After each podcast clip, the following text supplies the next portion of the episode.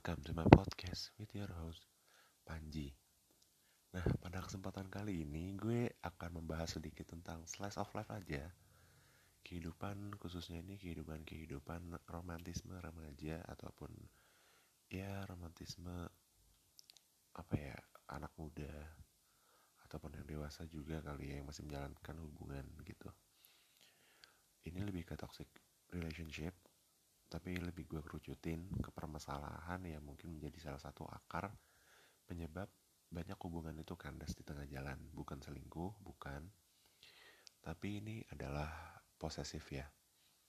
Nah posesif itu menurut KBBI artinya adalah kerasa keinginan untuk memiliki yang berlebihan gitu. Dan menurut gue ya kalau memang ini podcast mau gue selesaiin gitu aja sih simpel banget ya gue tinggal bilang ya udah lo punya pasangan posesif ya udah udahin aja buat apa dilanjutkan?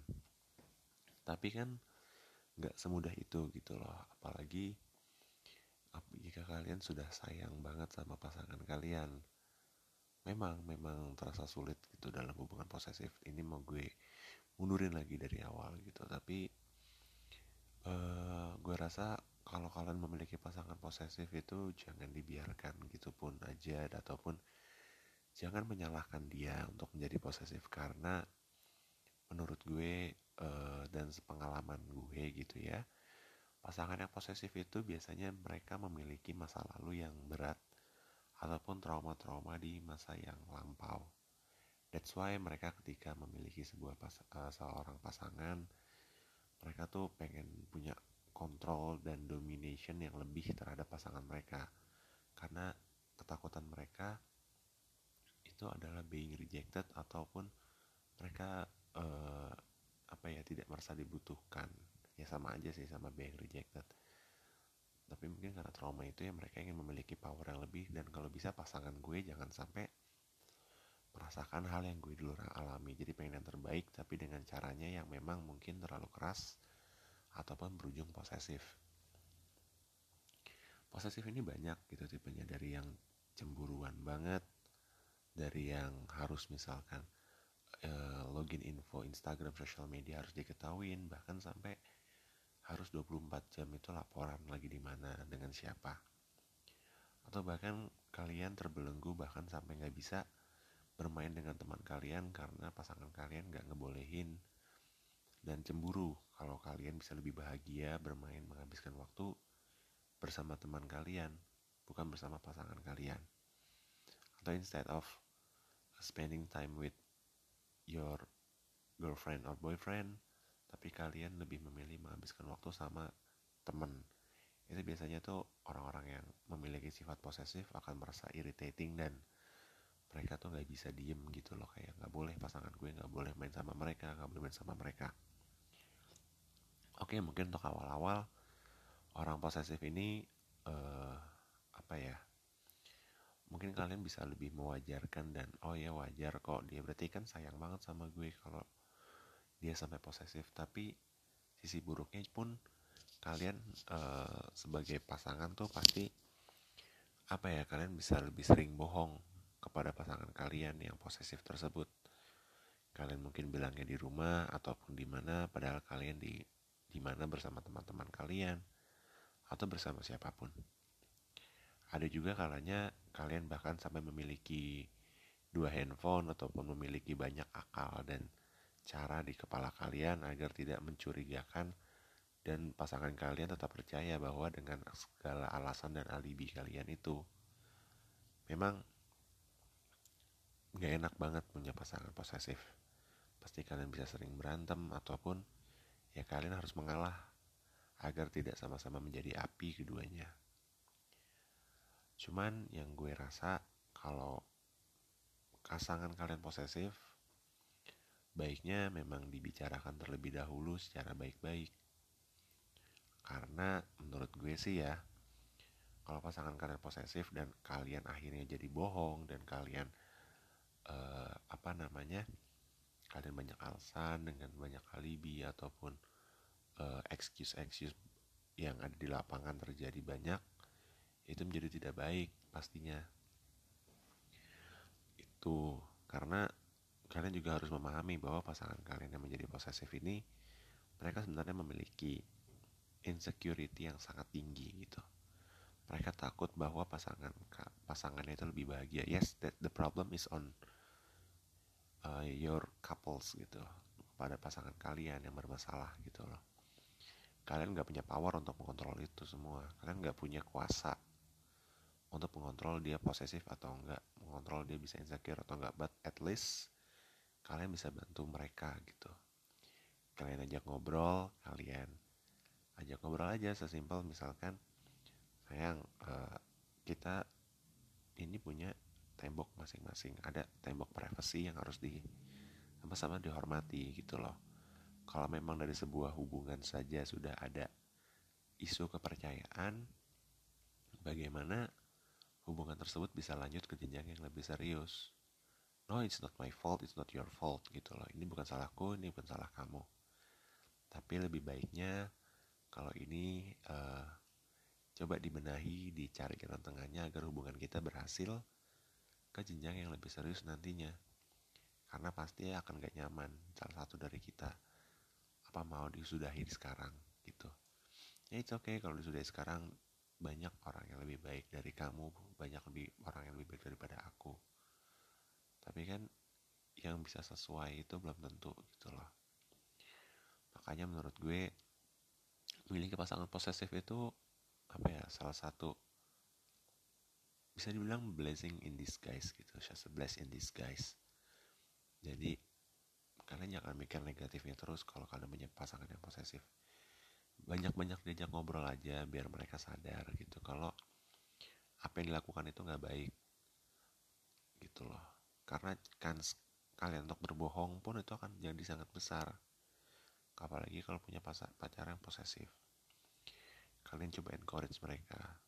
Coba belajar buat jangan jangan banyak ngejudge mereka gitu loh untuk menjadi posesif. Tapi banyak untuk belajar lebih mengerti mereka bahwa mereka ya mereka itu pasti insecure dan mereka punya trauma masa lalu. Gitu. Jadi salah satu kunci sukses untuk menghadapi pasangan posesif sih menurut gue ya diajak ngobrol baik-baik aja. Kalau memang nggak bisa juga dan memang masih keras ya pilihannya adalah apa ya kalau memang sudah nggak cocok untuk apa dilanjutkan hubungan-hubungan itu di umur-umur yang khususnya 24-25 itu bukan untuk main-main lagi tapi kamu juga harus lebih berpikir serius hubungan itu untuk jangka yang lebih panjang. Masa kamu sudah menghabiskan waktu dan spending time, keringat, finansial, materi, dan lain sebagainya kepada satu orang, tapi ternyata mereka memang tidak qualified untuk menjadi pasangan hidup kamu nantinya. Oke, okay, takes time untuk mengenal pasangan kamu lebih lama. Let's say at least 2-3 tahun ataupun 5 tahun. Itu udah maksimal kalau kalian emang pengen lebih mengenal dengan sampai detail gitu jadi kan keunggulan keunggulan pacar itu kan menurut aku sih ya kamu bisa tahu sifat-sifat pacar kamu dari sifat buruknya sifat baiknya bahkan gelagat dia saat dia berbohong itu nah kalau memiliki pacar posesif kembali lagi. Posesivity itu menurut aku menurut gue sih ya ya udah kuncinya memang cuma satu diajak ngobrol baik-baik dicari jalan tengahnya. Gimana caranya biar nggak ada lagi trust isu di antara kita nggak ada lagi uh, curiga-curigaan ataupun harus laporan. Karena even kalian sudah menjadi pasangan suami istri ataupun pacar itu masih memiliki privasinya masing-masing gitu loh. Masih ada tembok-tembok yang harus dihormati tembok-tembok yang harus kamu lebih hormati gitu ini space dia gitu loh. Ini bukan space kamu. Jadi kamu harus lebih mengerti lagi kepada dia. Bukan kamu yang meminta dia untuk mengerti kamu. Kalian harus sama-sama mengerti. Kalau cuma mengerti salah satu pihak doang yang ingin dimengerti itu bukan hubungan namanya. Tapi itu namanya kamu pengen punya kontrol gitu. Kamu ingin punya power dan kontrol dalam suatu hubungan kamu ingin mengontrol dan memiliki power sama suatu orang tersebut. That's why kalau aku bilang jalan terbaik satu-satunya ya ya udah kamu ajak ngobrol dan kalau memang dia tidak bisa diajak ngobrol baik-baik even if it takes time one satu atau dua tahun masih tetap begitu ya sudah. Mungkin jalan jalan yang terbaik adalah jalan sendiri-sendiri jalan masing-masing saling menatap ke depan bukan ke belakang. Gitu sih kalau menurut gue. Ini podcast simple aja nggak usah lama-lama. Karena memang pembahasannya itu nggak nggak berat. Bukan pembahasan yang harus diajak ngobrol gitu. Cuman gue keluh kesah uh, mungkin banyak orang-orang yang membela-belain gue tetap sama dia gue sayang sama dia even though dia positif even uh, posesif even though dia toxic dan membawa racun bagi sebuah hubungan. Karena percaya sama gue nanti ya kalau kalian bertahan di hubungan seperti itu akan ada momen di mana kalian terbangun dan kalian merasa perasaan kalian akan pasangan kalian tuh udah nggak ada. Jadi tinggal apa ya tinggal menjaga komitmen saja. Tapi dari secara rasa hilang berubah begitu saja. Maka dari itu ya memang jalan terbaik ya sudah.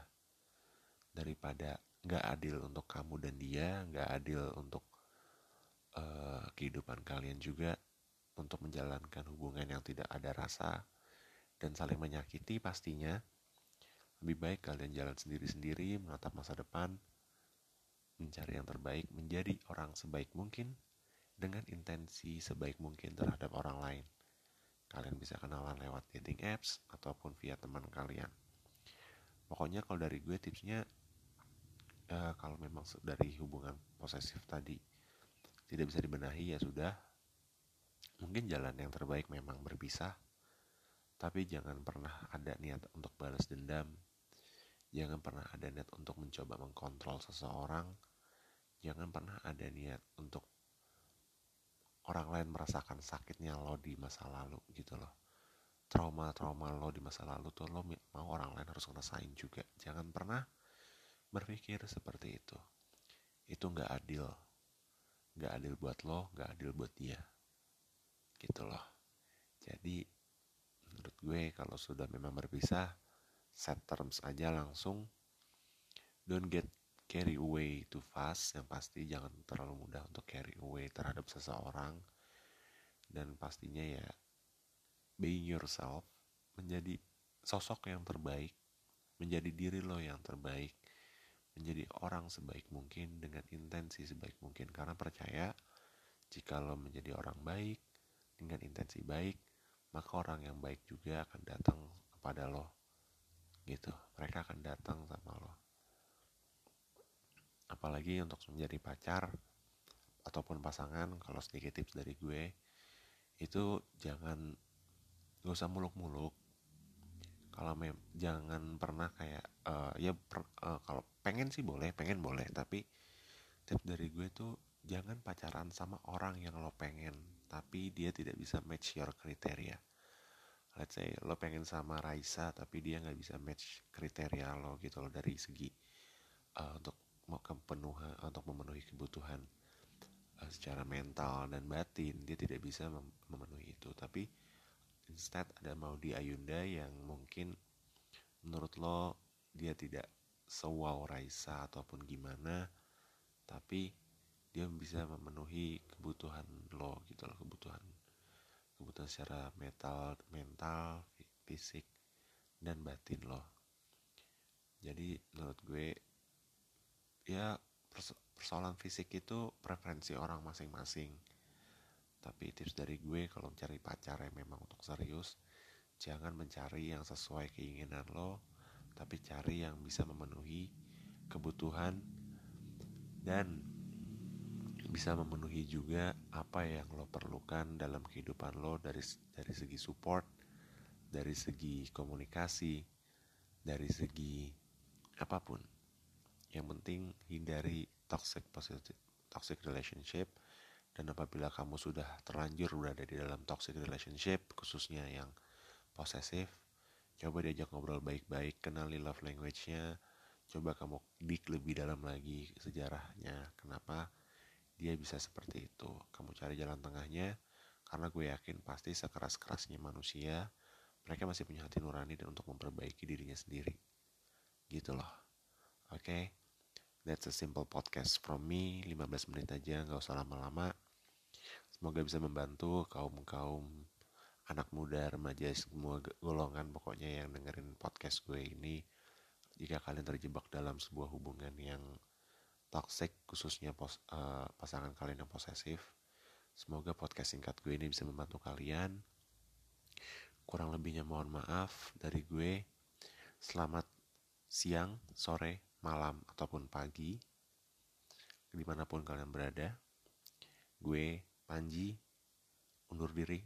Sampai berjumpa di podcast selanjutnya. Bye-bye.